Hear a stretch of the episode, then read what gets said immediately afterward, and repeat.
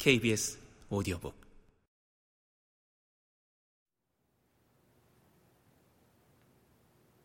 홈즈는 파이프에 불을 댕기고 한참 동안 묘한 미소를 머금고 앉아 있었다. 왜? 내가 마침내 물었다. 궁금해서 그저 좀 궁금해서 그래. 뭐가? 홈즈가 입술에서 파이프를 떼었다. 우리한테 그렇게 구구하게 거짓말을 늘어놓은 그 사람의 진짜 목적이 도대체 무엇인가? 그것이 궁금해 왔음. 하마터면 대놓고 그걸 물어볼 뻔했어. 가차없이 정면 돌파를 하는 것이 최선의 방책일 때가 있으니까 말이야. 하지만 그가 우리를 속여 넘겼다고 생각하게 하는 것이 나을 거라고 판단했어. 팔꿈치가 다른 영국제 윗도리에 1년은 입어서 무릎이 튀어나온 바지를 입은 사람이 얼마 전에 런던에 온 미국 소도시 사람이라니 원. 게다가 개인 광고란에 그런 광고는 나온 적이 없어. 내가 그런 광고는 놓치지 않는다는 것을 자네도 알잖아. 광고라는 내가 좋아하는 새들의 은신처야. 놀라게 해서 날아오르면 사냥하기 딱 좋은 은신처 말이야. 그렇게 듬직한 숙공을 내가 놓쳤을 리가 없지. 토프카의 라이센더 스타 박사라는 사람은 있지도 않아. 어느 구석을 쑤셔봐도 그는 거짓말만 했어.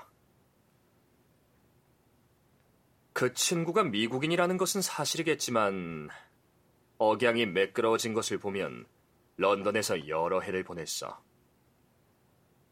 그렇다면 그의 속셈이 뭘까? 황당하게 게리뎁 씨를 찾는다면서 뭘 노리는 것일까? 그건 주목할 가치가 있어. 악당치고는 분명 복잡하고 독창적인 두뇌를 가진 악당이니까 말이야. 이제 우리한테 편지를 보낸 사람도 사기꾼인지 알아봐야겠어. 그에게 전화를 좀 걸어봐, 왓슨.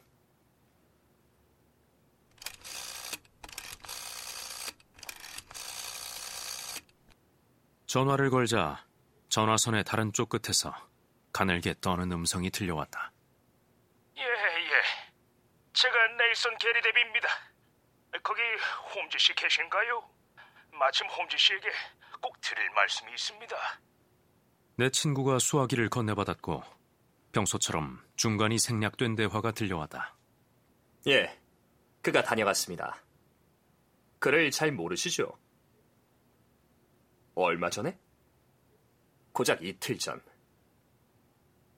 예, 예, 물론 아주 가망이 높죠. 오늘 저녁 때 댁에 계실 겁니까?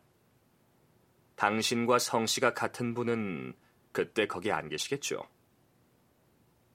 좋아요. 그럼 우리가 찾아가겠습니다. 그 사람이 없을 때 얘기를 나누는 것이 좋을 테니까요. 왓슨 박사와 같이 갈 겁니다. 당신의 편지를 보니 그리 외출을 하지 않으시는 듯 합니다.